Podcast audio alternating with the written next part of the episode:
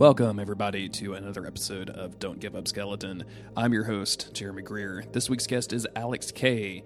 Alex is a very intense Souls fan who just gobbles up this series. In the episode, he even tells us that he finished all of them within six months. Um, he's a really, really cool guy. I think you guys are going to really enjoy the episode.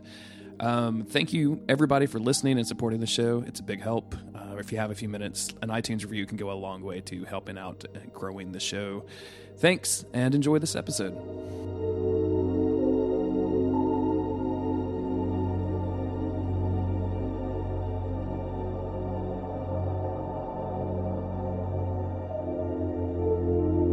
Why don't we just get started? Why don't you tell me about the first time that you played a From Software or Souls game?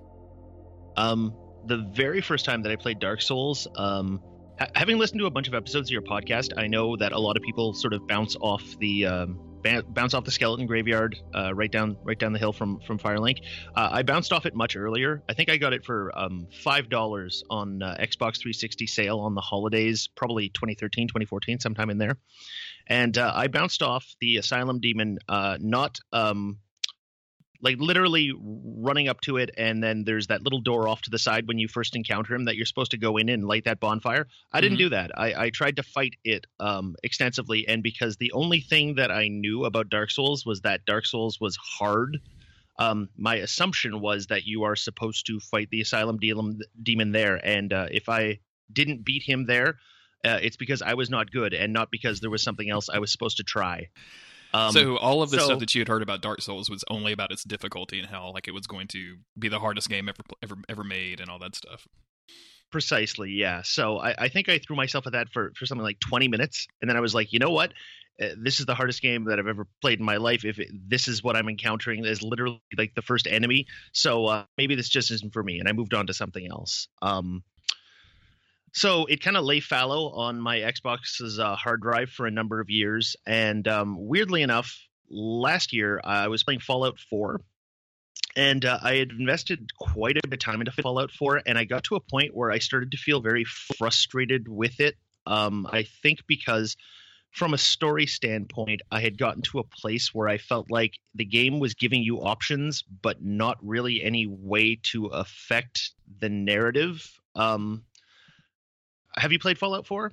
I have not. I haven't. I, I tried playing Fallout Three and, and very much didn't like 3D Fallout. Like I'm one of those guys. Like, and I know that's a bad place to be, but I can't help it. So I didn't. I didn't bother with I- uh, honestly- Fallout Four.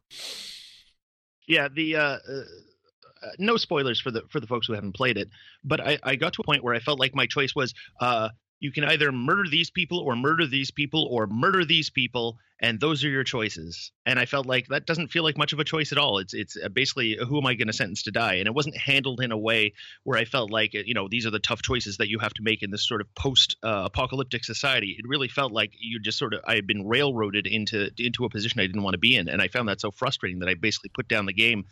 And uh it, it- you know I, I was sort of in a place where uh, my girlfriend got a job uh, working in the TV industry and, and was working all these really long hours. So suddenly, you know, I, I found you know myself having a lot more free time than I had previously, and uh, I, I had been using video games to kind of fill up some of that time uh, outside of some of my other uh, responsibilities and thing hobbies and things I get up to. And uh, I wanted to play something else. And uh, weirdly enough, my thought uh, at the time was, uh, well, I'm so frustrated by the story of this game and how it sort of felt like it robbed me of agency. Why don't I just something with no story that's going to be all technical, that's going to literally just be, you know, you know, uh, get, put in an input and get in an output with nothing else to think about. And and in my mind at the time, that was Dark Souls. So I fired up Dark Souls one again, and uh, uh, eventually figured out that you're not supposed to try and fight the the uh, uh, asylum demon with the broken straight sword or whatever weapon it is that you have when you first run out of your cell. Um, and then shortly thereafter, you know, made my way to Firelink, et cetera, et cetera. But then uh, it occurred to me as uh, well, uh, you know, if this is just a game where where I'm going to be looking at. You know, optimizing this run, I, I guess I'll look online, and that's when I first started discovering. Oh my goodness, there actually is a story here. There actually is meaning to all this. It's not literally just, you know, press A and and get a result, um, which was kind of a revelation for me. What um what like you said you were playing Fallout at the time. Like, are you a pretty big general video game player? Like, do you play a lot of RPGs and things? Um, I play RPGs because I'm kind of bad at video games. Okay. Um, I generally find that because of the way RPGs are are built, um, it's easy to kind of brute force your way past things. Mm-hmm. Like uh, I, I, was able to you know finish Skyrim and a few other games like that. One because they're not ultra challenging, but two because you know in an RPG you can sort of grind your way past things, or you can just sort of like throw yourself at a brick wall until eventually the brick wall gives away. Um, I find that that that more so than games that require a great deal of technical skill RPGs tend to to to allow for more of that, which uh, you know obviously Dark Souls has a much more you know mechanical component than a lot of RPGs, but there's there's still an element of that there. Um, I, I'm I I should note that I'm really bad at Dark Souls. Um, if you saw a video of me playing, I think you would assume that I was wearing oven mitts, or perhaps like there's like a wild animal loose in the room, and I was trying to fend it off while also play the game at the same time. Like it, I'm pretty twitchy. Like, is it just the, the the controls, or um, or is it just like the response time, or like what do you think that makes you bad at Dark Souls? If you don't mind me asking. Um, I, I think just uh, a lack of hand-to-eye coordination and uh, uh, a tendency to panic um, I can't play first person shooters because the moment I get shot from a direction that I don't know where it's coming from, I will literally spin around like a top trying to figure out where I got shot from, and the camera will shoot up to the ceiling, and like I, am that guy. Uh, so it reminds me of that uh, that bit on The Office where uh, Jim is playing uh, Call of Duty with his friends, and then and like when he moves to like the new office or whatever, and he's just literally throwing yeah, grenades yeah. in the corner, blowing himself up. yeah, that, that that's me. I, I, felt a lot of sympathy for Jim in that scenario, but yeah, I, I mean, you eventually learn to compensate for uh, that in a lot of ways, and especially during that first run through Dark Souls, I, I basically just learned the, the the basic lesson. You know, turtle up you know wait for your opening and then take your opening. And you know that didn't require a lot of movement. I you know didn't require me to learn how to sort of like circle strafe or any shit like that. Sorry can i swear on this? Yes absolutely. Mm-hmm. oh, okay cool. So didn't didn't require me to learn how to backstab or parry or do anything that seemed like it would be difficult. It was literally just keep your shield up the moment it looks like you can get a hit in get a hit in. And, and that allowed me to sort of brute force my way through most of the early game. Okay. What um did did you have like or do you still have difficulties with the controls? Like, because it's Dark Souls coming from like most RPGs or action games is such a dramatic shift in the way that you have to worry about controls and your animation priority and things like that. Did you have some hmm. difficulty with that? Um, uh, I recently finished it again, and I, I feel a lot smoother this time. Um, the, the other thing is that I got so obsessed with Dark Souls during that first playthrough that I went and played like this was last year that the, all this happened. Um, I went and I played literally all of Soulsborne um, afterwards uh, in about six months. So I, I OD'd hard on That's on Dark Souls. souls. You know? That's too many souls. An awful lot of souls. Um, to the point where I think it kind of rewired some of my some of my brain a little bit. Um, I, I think it came up on Bonfireside chat once. I don't know, remember if it was Gary or, or Cole who said it, but something about sort of the way that that Dark Souls makes other video games seem like bullshit. Mm-hmm. Um, that after playing Dark Souls, other games seem less satisfying. Um, and I sort of feel that now. Like I'm trying to get into Mass Effect Andromeda right now, and I, I think as much as I'm sort of enjoying it, uh, there's the part of my brain that's like, eh, Dark Souls, hmm, yeah, that, that feels more to that now got that soulsitis disease is what I call that. yeah, no, it's, that's uh, um, it's, it's it's pretty vicious. Like it it takes a little bit of distance from Dark Souls before you can finally start like playing other video games on a on a normal basis again. Um, and usually it takes like something completely different from Dark Souls to to get you away from it, and then you can start playing normal video games again. I don't know what it is, man. Like those games just like change the way that you think or can like all you want to do when you're playing them is play them more. So yeah, no, that, and that was very much the experience for me. Although I, I think the thing that I was chasing, um, and that to one degree or another I've never really found again from from Dark Souls One is, um, I, I started getting so involved with the lore and the idea of the indirect storytelling of it. Um, I, I think video games in general are kind of bad at telling stories. Um, I, I think they're either too simple or they're um, they have you know sort of delusions of grandeur like metal gear solid where i think that it, you know uh, the narrative is a complete mess but because they throw a lot of text at you it seems like they have a complicated story but the story itself doesn't make any sense from a narrative or thematic standpoint mm-hmm. um, whereas dark souls is perfect like uh, there's so much about that story that you know obviously is untold and that's kind of what makes it perfect. Like you know reading through you know pages and pages and pages of threads of, of sort of fan theory and and and stuff like that and trying to parse what's actually canon and then you know going ahead and reading you know actual books that have now been published on the topic like you died um, and you know when i was playing bloodborne uh, i kind of got the same feeling just because the pale blood hunt is out there to sort of help you assemble that as well. But uh, the idea that there could be such a um, a depth of history uh, built into that game without it ever explicitly telling it any of you so that you could play through it and never know any of it was fascinating to me and still fascinating to me in a lot of ways. What um was it was it weird playing these games with this late in this in the lifestyle in the lifespan uh, because like at this point I feel that Dark Souls 1 has been mined for just about every single possible mm-hmm. drip of story or weird mechanic stuff that that it's we're going to get out of that game.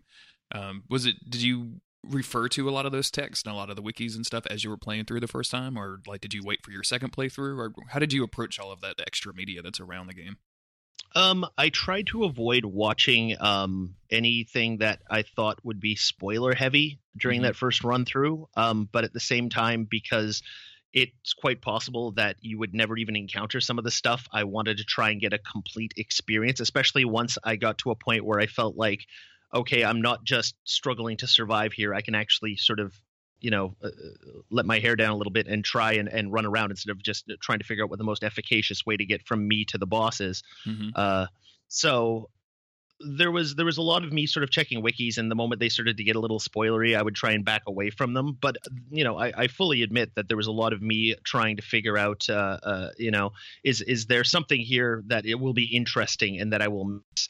Because you know you see even in sort of the most non-spoilery wiki articles on weapons or you know armor or spells or whatever you you do get uh, some references to story stuff and because you know one of the strengths of dark souls is that the naming of things is so intriguing. You know i want to know oh ash lake that sounds cool. How, how do i get to ash lake? And so it, it's kind of a, a little bit of a balancing act of trying to figure out how to find that stuff and do that stuff properly so you don't miss out on any game while at the same time not making it so that you know every cool surprise before you actually get to it.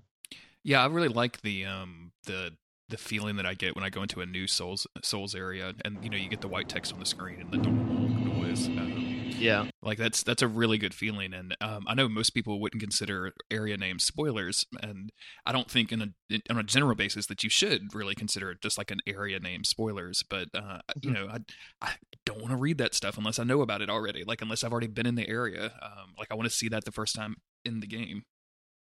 Hey, let me ask you a, a lore related question, and, and, forgive me if you've you've discussed this elsewhere, like sure. on another podcast. Um, this is something that uh, I think is one of the great unanswered questions of Dark Souls, and it's sort of the thing that I bring up when I get to talk to other Dark Souls nerds, um, okay. as because I think everybody has uh, given it some thought, probably at some point, or at the very least has an idea. How long do you think you're in the undead asylum before Oscar throws throws a cadaver into your cell and lets you out?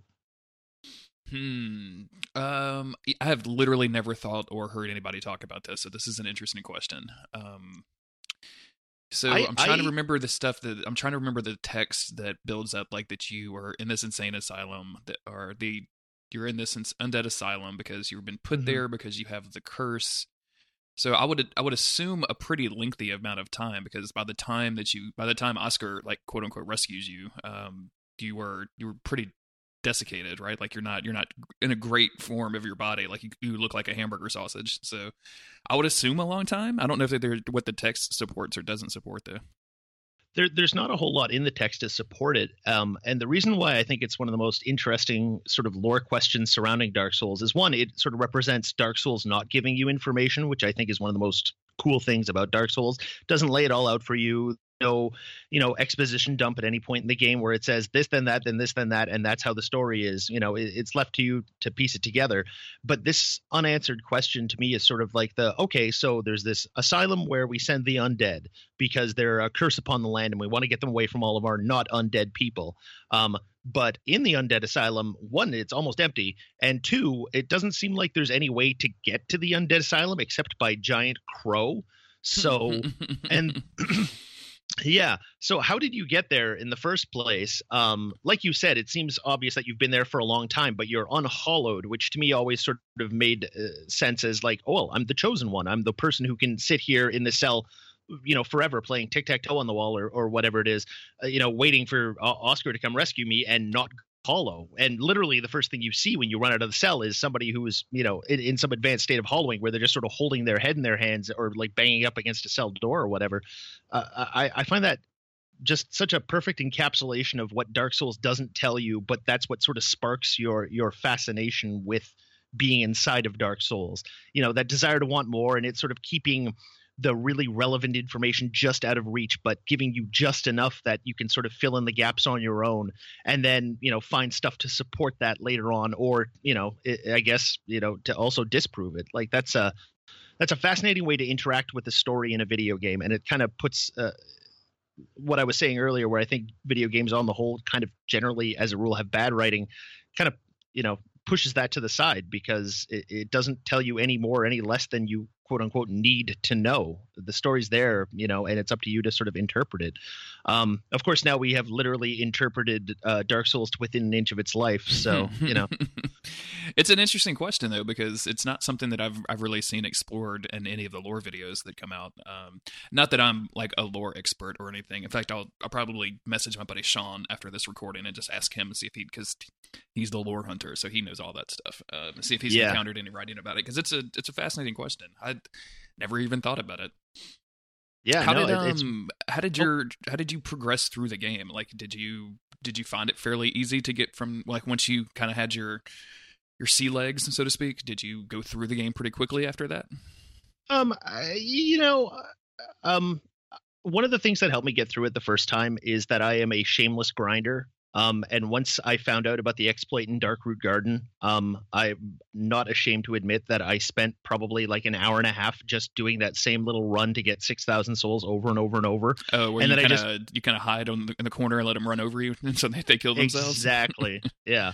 So you know, I once I figured that out, I basically used that to to level my character to a point where it didn't matter how much I screwed up, I, I could still get in like quite a bit of damage off a off a single poke, and that carried me through a large you know part of the game.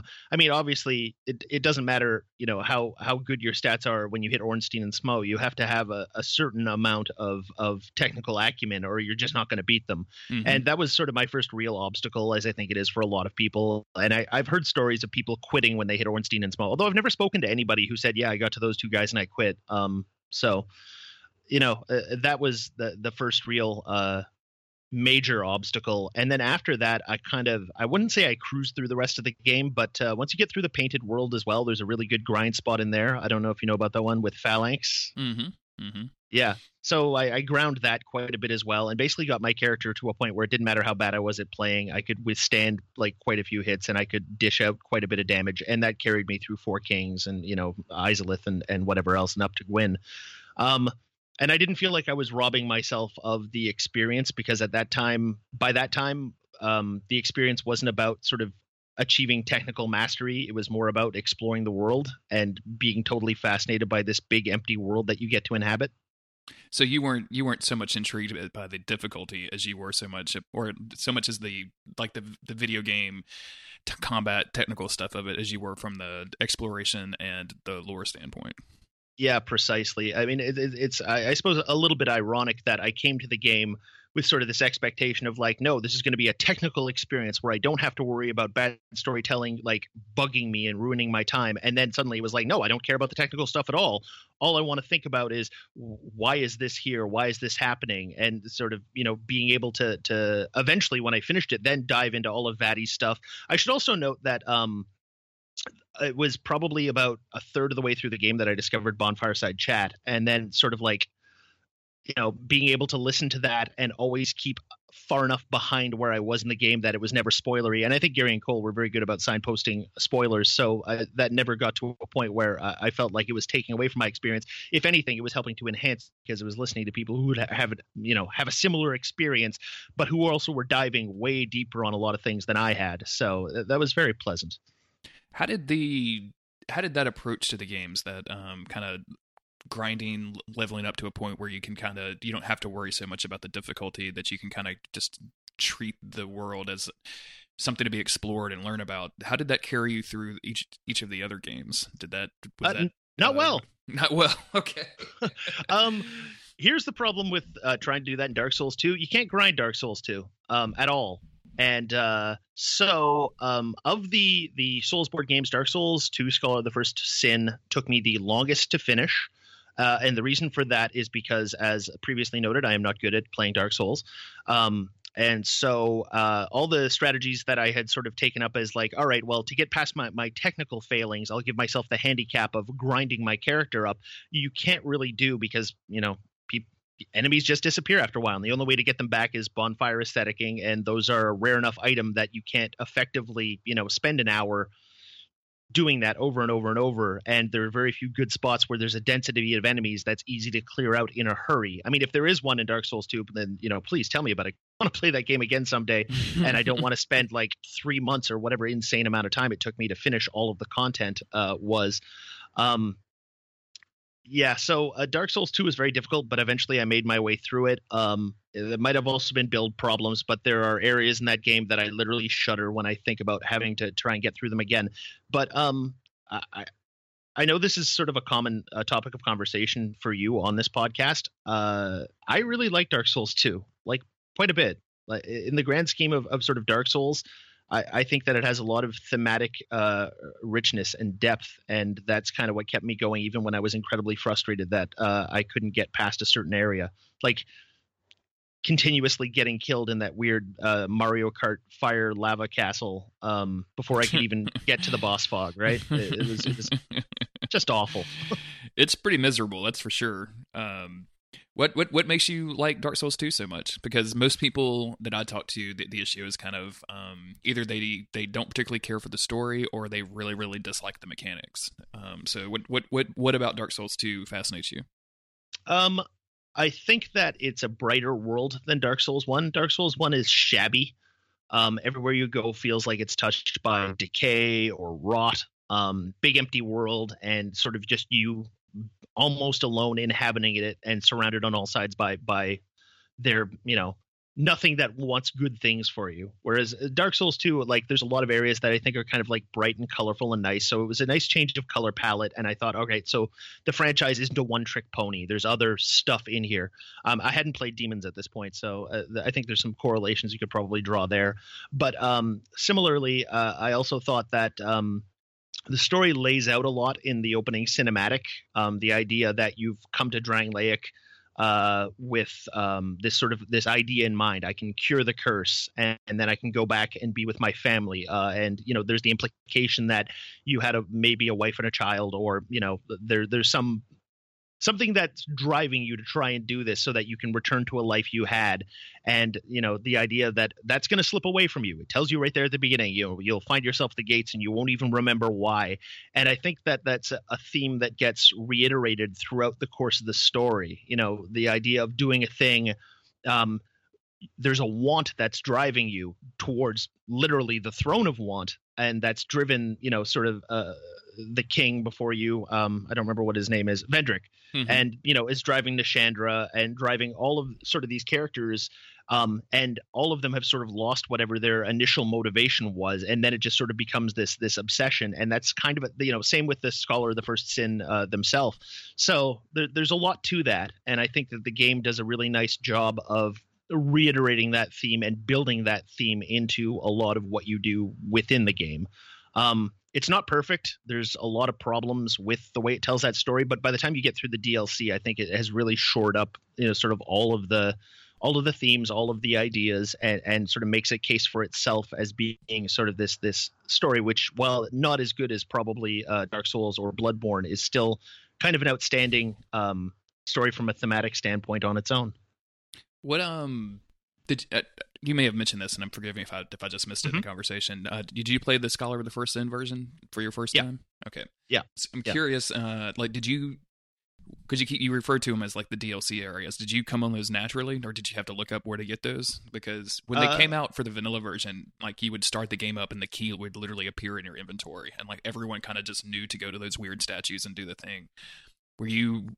Did that just kind of happen for you? And like, did you get just like, oh, I wonder what this is, and they get magically teleported somewhere, or did you have to like look it up for someone and then to be like, oh, okay, there's this area over here that I need to go do this thing so I can go see. Um, I think there's actually a wall that keeps you from getting into those areas before a certain point within the game. I might be misremembering it, but I seem to recall after you beat um oh, excuse me.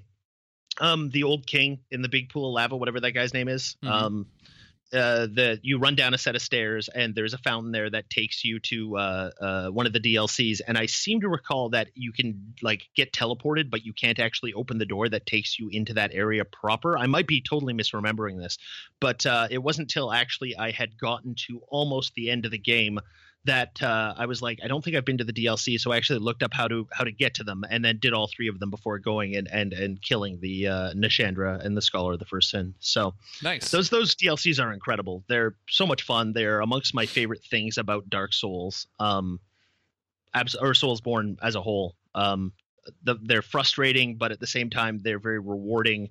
Um, they have a lot of what I really love about the original Dark Souls, which is the idea of these recursive areas where things, you know, you keep coming back to the same point, but it's now opened up to you in a different way. Uh, you know, that, that's Mhm. one of the things that's really lacking in vanilla Dark Souls too that the DLC kind of figured, all right, this is this is what's missing, so we should put this back in, and and they did a good job. it's amazing that they turned around the kind of content that they did with the struggles in the development of Dark Souls 2 and having to scrap, you know, a majority of that game and then rebuild it from scratch and then like release the game and the game is fine although it got you know shat on by most of the, the dark souls fans out there um, and then Mhm. like, to turn around and release three huge pieces of content like one after the other was just i was, I was kind of blown away by the, the support of that game Yeah, It- it one of was- the advantages. Oh, sorry, go ahead. go ahead Uh, I was going to say one of the advantages of coming to it late is that I think um, a lot of video game fans have very um, extreme opinions. Like something is either the best thing ever, or ever, or the absolute worst crime in the history of the medium. And so, uh, coming to things a little bit later, it means that a lot of that has died down, and you can find a bit more measured responses. Like some people are still holding on to that, like hardline Dark Souls Two is is you know a crime against the franchise but a lot of people i think were able to sort of come you know say things like well you know it's not perfect but here are some redeeming things about it that's that's kind of nice Well, especially in the in the wake of a backlash against Dark Souls three and what they've done over there, uh, like people have started looking at Dark Souls two as the the sequel they didn't know that they wanted. I, I really, I strongly believe that when the Dark Souls two was announced, most people thought it would be like more Dark Souls, and it was, but it didn't connect back to any of those those characters or stories that people, you know, the only references are some some vague Lord Soul bullshit, and that's really about it. And um, yeah. but now like after dark souls 3 is literally like putting entire characters from the first game into the third game people are Yeah. thinking like oh wait no i actually didn't want dark souls 1-2 i wanted just dark souls 2 so Yeah. it's it's interesting that like how those those opinions change over an extended amount of time because i'm very guilty of it. Like the first time i play a souls thing i'm like oh yeah this is this is the best thing ever. And then it's only with some reflection and with some thought that i kind of start finding what my, what i actually think about something Wh- where would you rank dark souls 2 in the franchise do you like it do you like it more than three Um, man, I, I, I try to stay away from rankings because my my, Okay. my mind my mind changes on that on that stuff so much. Uh, it's like if we. I t- I take the Gary Butterfield approach of all of my children are equal except Dark Souls one, who is the best. so, um, but like I enjoy playing Dark Souls two a whole lot, and I I don't particularly like some of the core mechanical stuff about it. So I, I don't like Mhm. the way that the weapons are animated, which I've talked about extensively on the show. I don't like a lot of the level design. I don't like a lot of the texture work and things. Like it's just very low quality and those are the kind of things that will bug me on you know replays so if i'm going through dark souls 2 i'm like oh yeah this is the um i never remember this area the um the green and brown area uh, that sucks uh where the sunlight altar Gosh. is in Dark Souls 2. I cannot think of it for my life. oh yeah yeah yeah Do- um, does not matter, but yeah, like that Yeah. area. Like, oh, I'm here with all of the shitty rocks and green, weird green gas stuff that, like, I, I'm just going to run through so I can get to Earthen Peak. I think it is. Um, yes yes so I, I I like it, and I I especially like a lot of the story, like the concept of um uh the scholar himself as like somebody Mhm. actively working for change in the cycle. Number one, like somebody that recognizes it's a cycle and that not all cycles are great. Like I, I love that concept of this of this Mhm. this force of change in the world and um, his relationship to King Vendrick and how you know the all of the stuff with Manus and his quote unquote daughters and how all those worked out in the various kingdoms and that Vendrick actually did figure out how to break hollowing but it like it cost him everything. So that's Mhm. just like it's it's really fascinating but but when I actually want to sit down and play a Souls game it's usually like Dark Souls 1 or Bloodborne. So th- those are the two that I, I want to play the most hmm I uh, I gotta say, um, I, I don't want to be a party to Dark Souls three backlash, but it is my least favorite. Um, like if I was ranking the games, um, you know, Bloodborne and Demon Souls would kind of be neck and neck. Although I, I I love Bloodborne so much, but there's a few things about it that bug me. Whereas Demons, I find, is almost like this perfect distillation of some of the things that I genuinely do really love about the franchise. But Dark Souls three, I I, I just feel disappointed that the lore is such a such a you know question mark. Like they just got the ratio of of what makes dark souls lore tick for me kind of off. Like it leaves a lot of things open ended but then doesn't give you any signposts to figure out you know sort of what the answers might be. It's just sort of a big shrug in a lot of ways and i find that frustrating about it.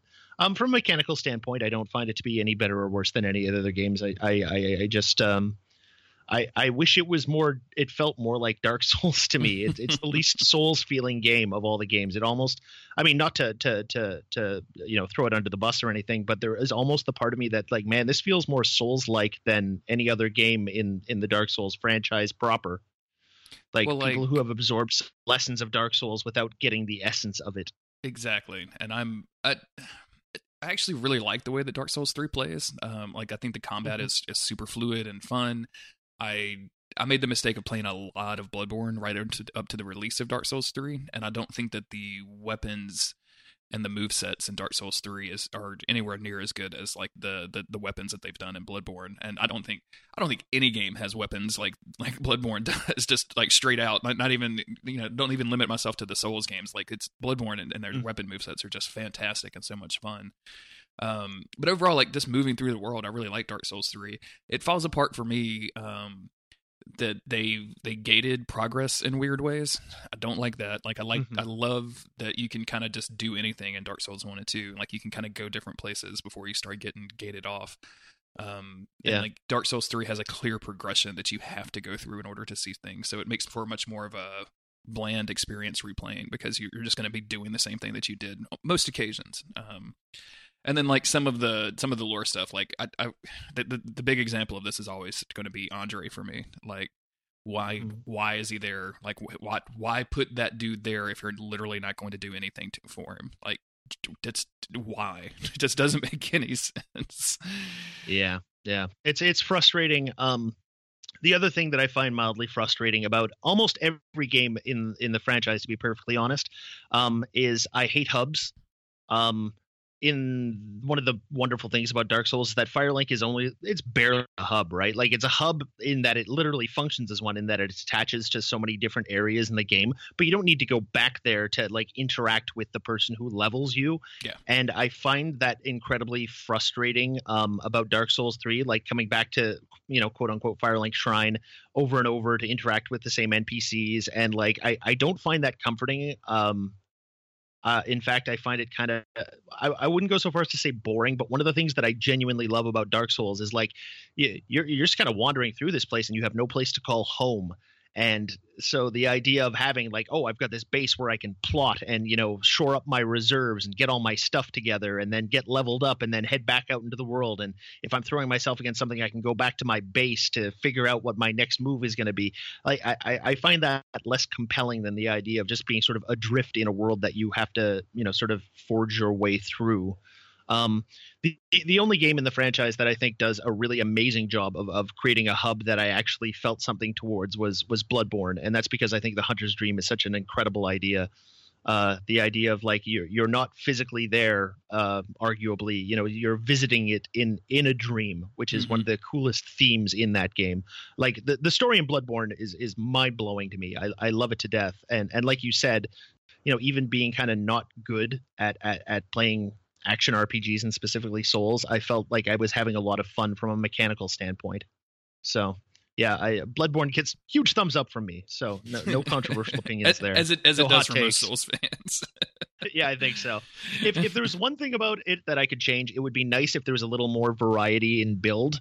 But at the same time, I understand part of what makes it so fluid and you know nice to control is the fact that they limited that. You know, Mhm. there's there's no clunkiness in it because it's not even possible to make a character that you know controls clunky. Everybody controls the same, and your strategy is kind of always going to be a variation on the same. Like you know, play aggressive, hit hard, hit fast, and and everything else is just sort of gradients of that.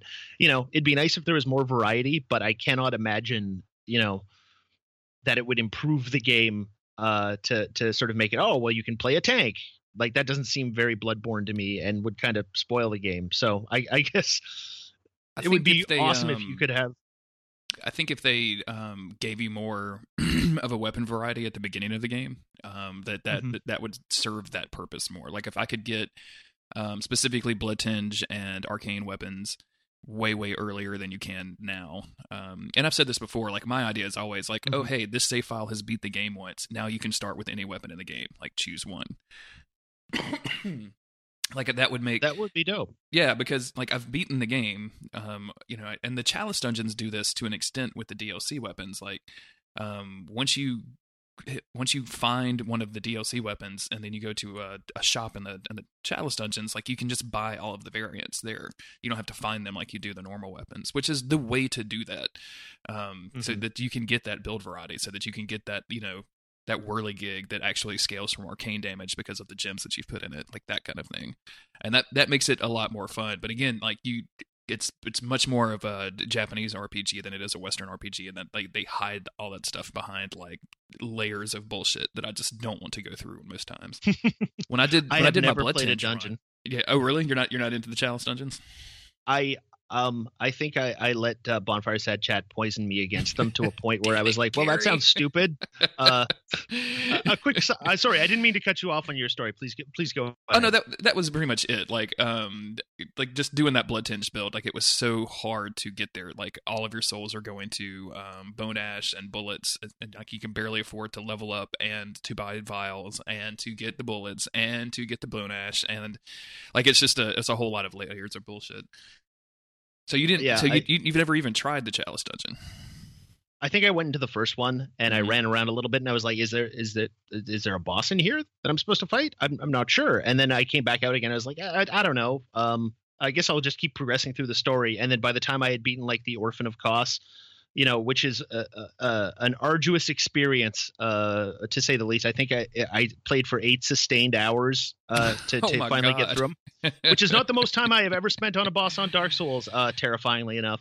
But um, I, I lost count of literally the number of attempts. Um, but uh, uh, I, think the idea of going down into the dungeons and sort of playing those from the beginning had lost any of its appeal to me, and I just kind of wanted to see the story through to the end. That said, you know, I, I literally bought a PS4 so that I could play Bloodborne, so it's gonna get some more. I'm gonna go through it again, and maybe this will be the time that I, I genuinely do make a, a proper run at the Chalice dungeons. Well, I can say that um, if you've got any buddies that also want to experience that with you or already have done it, um, like that's probably the best way to play it, where you're on the mic with somebody and kind of bullshitting and playing them at the same time because they're Mhm. fun and they're good. The story chalices are very very boring. Like it, I don't think that they get super interesting. Um, there well, there's some stuff in the Loran chalices, and I actually like the Isz chalices a little bit. Uh, Loran is kind of like this weird like dusty world with werewolves, and Isz is has all this weird blue green stuff with all of the aliens and you know weirdos that you see in the main game. But um, most of the don't really have any interesting features. It's not until you start creating like the root chalices or am I saying that right? The root Mhm. chalices, whichever ones are the custom ones um, that you can just kind of build on the fly. Like that's when you get some weird stuff. Yeah.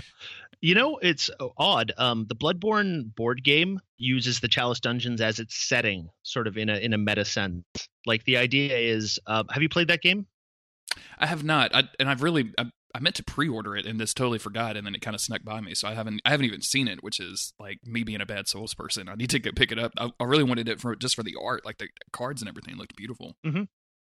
Yeah, no, it, and it, it, it's mechanically it plays really nice. You know, in, in the tradition of Bloodborne, it's it's a very fun game from a mechanical standpoint. It's easy to teach people, and it also is a useful means of me sort of backdooring people's interest in Bloodborne because they'll see something on a card and they'll be like, "Oh, Father Gehrman, that guy sounds cool." And I'll be like, "Oh, well, let me tell you," you know. uh, but uh, the the the weird thing about the game is that if you read the instructions, it's like, "All right, you're in a chalice dungeon with some other hunters, and that's why you're encountering all these characters from main game." You know, sort of in this dungeon, they've they've come down here, and you have to defeat them to you know accomplish this goal within the dungeon and then escape. But be wary because much like you know regular uh, or video game Bloodborne, you will die a bunch of times and have to go back to the hunter's dream to sort of you know plot your next uh, run up against whatever monster you're fighting is. It's fun. It's good, and it's Yeah, a good way to play. Bloodborne stuff with people who are not into actually playing Bloodborne. Yeah, I need to. I'm, I might just go on Amazon after we get get out of this phone call and just order it because it's been it's been on the back of my mind and for some reason I just never think about it. I got my. uh Did you pre-order the or did you kickstart the Dark Souls board board game that's coming out? I did not. Um, Mm-hmm.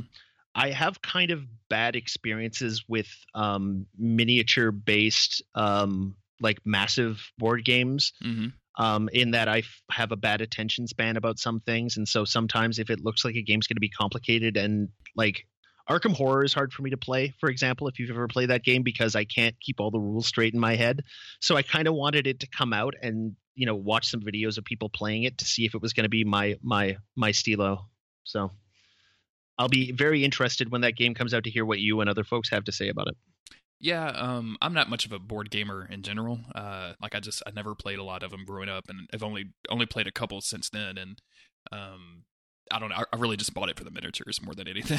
like I was like, I have to Yeah. have all these tiny Dark Souls statues. Like it's so exciting. Uh, they just That they just sent an image actually- of uh, King Jeremiah out that I'm really Oh, excited wow. about in the full, you know, huge, you know, custard head statue. It's gonna be so good. Hey, can we can we talk about King Jeremiah for a second? Or actually talk about the old monk for a second? Sure. Um, yeah. when I played demons, I got um NP or sorry player or PC controlled uh old monks twice in a row uh on my first attempt to beat him. Like two times I got what was obviously an actual player uh fucking with me uh while I was trying to beat him. One guy who literally wouldn't fight me, who just ran around in circles and like Yeah. kept away from me until finally like I, I I think I got up close to him and I was so frustrated by that point that he just backstabbed me to death but you know he he baited out uh, uh, frustration to the point where he could easily dispatch me, which I assume is was a masterful troll job. And the other time was clearly uh, you know a player character because afterwards I looked up and found out what sort of the the PC controlled old monk plays like and what their weapon set is and stuff like that. So. Um, I, I guess that's kind of a rare experience now. In you know, I was playing it in 2016, summer of 2016, actually. So, uh, from what I understand, most people are a little uh, uh, uh, generally just end up with the NPC controlled uh, old monk. Hmm. I uh I spent some time like hanging out there when I did my last demons run just to just to try to get summoned for that fight because it's so much fun to mess with players. But I, I wouldn't like just run around and like not like I want to fight. like I want to I want to have a good time and, and you know kind of screw with people. So Mhm. yeah, it's fun. also the fact that that fight comes after the uh, man-eater gargoyles which to this might be the m- most time i spent uh trying to to beat any single boss in the entirety of soulsborne like more than the eight hours it took me on the orphan more than you know i think the probably seven hours it took me to fight Sir Alonne, probably more than you know all these you know just embarrassing amounts of attempts on everything. Like I, I remember just you know blazing through probably you know 19 hours of watch out for fireballs or something like that trying to beat the man-eater gargoyles. Like, to the point where you know if i close my eyes i could hear you know gary and cole talking in my head. I, I have a friend who describes the experience of um, having listened to so much cypress hill when he was in high school that every time he hears cypress hill it's like having a friend come to visit him. And that's almost the point i got to with like watch out for fireballs and and uh, uh, bonfire side chat while playing through the games like i i, I feel like you know it's going to be weird if I ever meet those guys in person, um, because I will feel like I know them and they will not know who the hell I am. So uh, I, I'm not sure if other people have that experience with podcasts that they listen to religiously, but uh, it, it's an odd one. Oh yeah, absolutely. Like when I first podcasted with Gary and Cole, like it was it was a really awkward thing because and it, even now, like I still listen to those dudes' podcast, even though I podcast with them on a regular basis. Like I still listen to Watch Out for Fireballs and all that stuff. So it's it's one of those things of like I've just man, I've heard you talk a whole lot.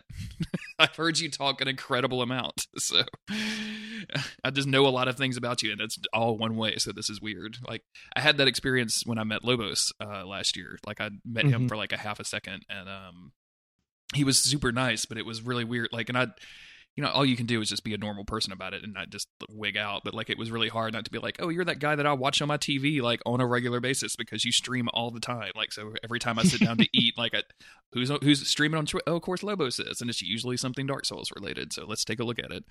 So yeah, yeah, meeting people, meeting podcasters like that is is really really strange and awkward. I think. I think my, my favorite thing about Lobos uh, is that he did that run where he tried to clear out every enemy in the game in Dark Souls. So mm-hmm. it was just you know you uh, or I guess uh, him going on his way to to you know uh, a fight Gwyn with you know no enemies or effectively no enemies. Like as, as I think he mentioned you know a couple times during that stream, there's certain enemies that you simply cannot kill. Mm-hmm. Um, there's no way to do it. So uh, that spoke so much to some of the themes that I love about Dark Souls. The idea of big empty world, you know, nothing in there other than things that want to kill you. And then if you take those away, it's just you in big empty world with all this history that you have no access to or means of interacting with. And that that's really poetic to me. So I, I know it was a challenge run, but at the same time, it, it spoke to a lot of the themes of the game in a way that I thought was was you know really affecting. Have you uh have you played the latest Zelda at all? Breath of the Wild? I played it very briefly over at my buddy's house the other weekend, and uh, it was it was really cool. Yeah, I get the some of the. Um, one of my friends is playing through it without, with specifically without talking to really any NPCs or like especially any quest givers or anything like that. He's just kind of wandering around and doing stuff, and it gives me when I'm doing that in the game, um, like it gives me that same wander around Lordran experience of like wander around. Like you could tell that there's all this history and architecture that used to be here, and like there's definitely stories that are and like, that the environment is trying to tell you. Um, but that it, like literally someone's not just coming up and talking to you. Although unfortunately the game does actually talk to you quite a bit. So if you do the story mm-hmm. stuff, like that kind of takes away from it. But I mean, there's you can go for hours and hours and hours and just roam around and you know, oh hey, there's some enemies over there. Oh here, this is interesting thing. Like it's it, it's when people say that, it's like Dark Souls One, um, they usually are talking about like, oh, you know, there's a claymore now. Like Link has a claymore, but it's it's much more about like exploring that world and being like, wow, this is this is insanity. Like this is big and huge and just there's stuff everywhere. Anyway, not to talk yeah. about Zelda too much. no, no, no. Uh, it's funny because I was about to talk about another game altogether. Um, the the strategy that I have used kind of ineffectively to try and get a lot of my friends um, uh, who you know sort of have the the impression that Dark Souls is just hard and there's nothing else to it to play has been by saying it's like Shadow of the Colossus. Um, yeah. yeah, the you big empty world, some enemies, lots of things that you can sort of see and sort of think about, but not a whole lot to actually tell you what happened, and that's kind of for you to fill in the blanks based on sort of these morsels that it gives to you, which is part of what makes, you know, Shadow of Colossus one of the greatest games ever made. It's part of what makes Dark Souls one of the greatest games ever made. And if you want that experience of like melancholy that comes from wandering around big empty world that is, you know, seen better days, than th- th- is there a better game than Dark Souls? I don't know that there is. Maybe Shadow of the Colossus. Maybe, maybe, no, probably not though, because I can only get so many replays on Shadow of the Colossus, even with the fun toys that you get. Um, but what is like having played all of these games in a six month period and consumed so much Souls content? Like, where do, are you hungry for more? Like, we've we got obviously the DLC for Dark Souls three comes out next week. But um, like, what what do you want to see these people do next? Like, are you do you want more? You want do you want Dark Souls four? Do you want Bloodborne two? Do you want something entirely new? Um, I would probably not want Bloodborne 2 because I think Bloodborne is so perfect um story wise. Like the ending of that story, um, whichever ending you get to me is absolutely perfect. Um, that story is so fascinating to me. Um, but part of what makes it fascinating is that it's a closed loop. Like it just it it hits the end of it and that's it. And I wouldn't want to see them reopen that. I don't need to revisit. I don't want to know what happened to any of these people. I don't want to know what you know who, who really was Kos. Let's find out. No, no interest in any of that. Like if they do do a Bloodborne 2, it would be okay to mechanically replicate it, but I would want it to be its own thing and not even in the same universe or have any references to the previous uh to the previous game. Dark Souls 4, um I think that perhaps getting away from Dark Souls would be good for for Miyazaki. Um because Dark Souls 3, as I as I mentioned earlier, is kind of disappointing to me from a lore standpoint. Um, I'm not super psyched about the DLC coming out, although I will 100% you know, play it. I've already paid for it. I'm I'm ready to go, you know, and take my my character one last time through that that world or some extension of that world.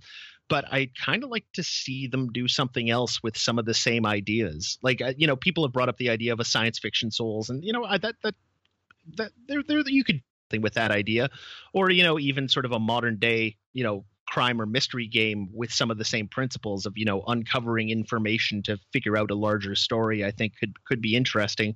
But um yeah i mean it's diminishing returns on going back to to dark souls in a lot of ways. And so you know even a, a a quote unquote bad Dark Souls game. I know, and I don't even think there is such a thing as a bad Dark Souls game, but even a disappointing Dark Souls game like Dark Souls 3 was for me is still better than like 90% of the video games I've played or tried. So I, I guess we'll see. Um, like I mentioned, I'm playing Mass Effect Andromeda right now, which I think is going to be a good detox. So I'm going to play that for a good long while before I jump into the the Dark Souls 3 DLC. Well, Alex, thank you very much for spending some time with me this morning. I appreciate it. I know, you got up extra early on a Saturday morning for to do this podcast, so, thanks for for doing that. But um, can you tell people where they can find you on the internet? Uh, yeah, um, I run a music blog and uh, related podcast. Uh, you can go check that out at idieyoudie.com. We talk about industrial and related genres of music. Um, we review a lot of releases, and uh, as I mentioned, we record podcasts. The name of the podcast is We Have a Technical. Um, we are approaching our 150th episode, which uh, will have some kind of spectacular attached to it, but I haven't figured out what exactly that's going to be. Um, so yeah, that's that's where you can find us at idieyoudie.com. And uh, if you want to check us out on Twitter, uh, which is basically my only uh, social media presence uh, related to that at this point. It's at IDIE underscore Y-O-U-D-I-E. Jeremy, thank you so much for having me. This was so much fun. It's, it's rare that I get to talk to people about Dark Souls and especially to people who I think have had, you know, sort of the, the full meal deal experience uh, like yourself. So this, this was a real pleasure. Excellent. Well, I'm glad you enjoyed it, and thank you again for coming on. As always, I've been your host, Jeremy Greer. You can find me on Twitter at JG Greer. You can find this podcast and all of the social media links that you could ever want at don'tgiveupskeleton.com. Take a look at the Instagram, where I post um, 60 second previews so you can kind of get an idea of what the podcast is like. That's at instagram.com slash don't give up skellies. And as always, remember, don't give up, skeleton. Peace. And that's all she wrote. Oh, Jeremy, I'm sorry I cut you off a couple times there. I just I got very excited about what we were talking about. Oh, dude, I wanted to get a, yeah, word in edgewise. Like, my, my, people have heard me talk for like 70 hours at this point. like, nobody cares about what I have to say. It's all about you, so don't, don't